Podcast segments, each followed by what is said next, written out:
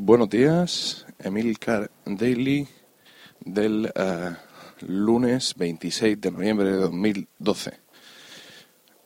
Eh, estoy muy contento con mi nuevo Mac Mini. Eh, me estáis preguntando mucho por Twitter y os comenté que realmente no había tenido la oportunidad de trabajar con él durante tiempo. Básicamente estoy trasladando todos mis eventos y proyectos de iMovie desde el NAS al Mac Mini porque la realidad es que desde que el iMac salió de casa no había podido continuar ni con uno solo de esos proyectos porque, bueno, trabajar con iMovie desde un NAS es insufrible y dado que mi disco duro del MacBook Pro era pequeño, el intentar trasladar a ese MacBook Pro alguno de los eventos con los que estaba trabajando, pues tampoco era posible. Y la pirueta de llevarle un disco duro externo para... O sea, no, era demasiado. Entonces, pues bueno, tengo ahí trabajo atrasado y he estado haciendo esos traslados. en ocasiones eventos de ochenta y pico gigas. Y bueno, ahí ha estado el ordenador trabajando el solito.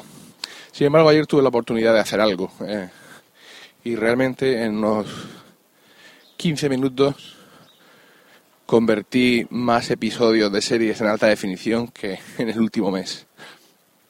Y esto es por la velocidad, o sea.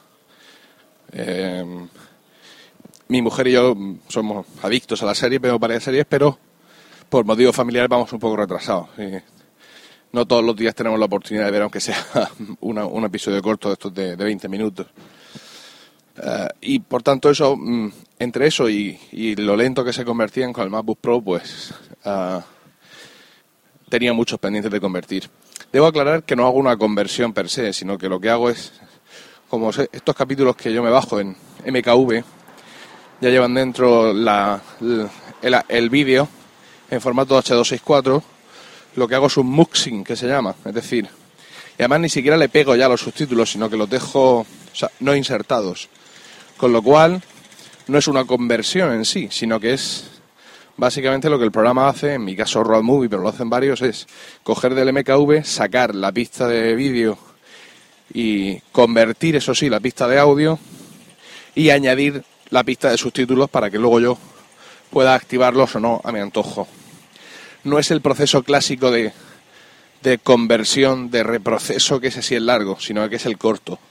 Bueno, pues claro, el corto en, con el MacBook Pro, mm, simplemente arrastrar uno de esos archivos del NAS al programa ya tardaba bastante.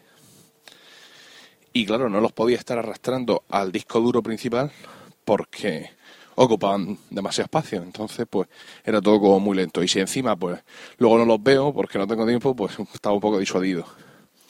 Pero ayer pude hacer la, prueba con el Mac Mini y en menos de un minuto te convierte en un capítulo largo con este proceso. Y bueno, pues pude arrastrar, por ejemplo, seis capítulos de golpe que los cogió sin ningún problema Road Movie. Y eso que Road Movie es un programa que aunque está muy bien y me gusta mucho, pero es inestable y peta por, por, todas partes. Pero bueno, está viviendo una segunda juventud en el Mac Mini. Entonces, pues ya os digo, muy contento. Y en cuanto a cómo funciona, velocidad de arranque y todo eso, pues como he comentado, lo he apagado y encendido solo dos o tres veces. Con lo cual, pues, no puedo deciros, pues mira, arranca tan rápido, pero lo que sí tengo que deciros es que es un ordenador que va a ir a más. Es decir, cuyo rendimiento eh, es creciente porque se supone la teoría del Fusion Drive dice que él va a ir detectando cuáles son los archivos que más uso y los va a poner en el SSD, por así delante, ¿no? Por así decirlo. Con lo cual pues, iré notando más velocidad en el equipo. Y bueno, poco a poco, conforme vaya probando cosas, ya os contaré cómo va, pero de momento estoy, no puedo estar incluso más contento con la compra que he hecho.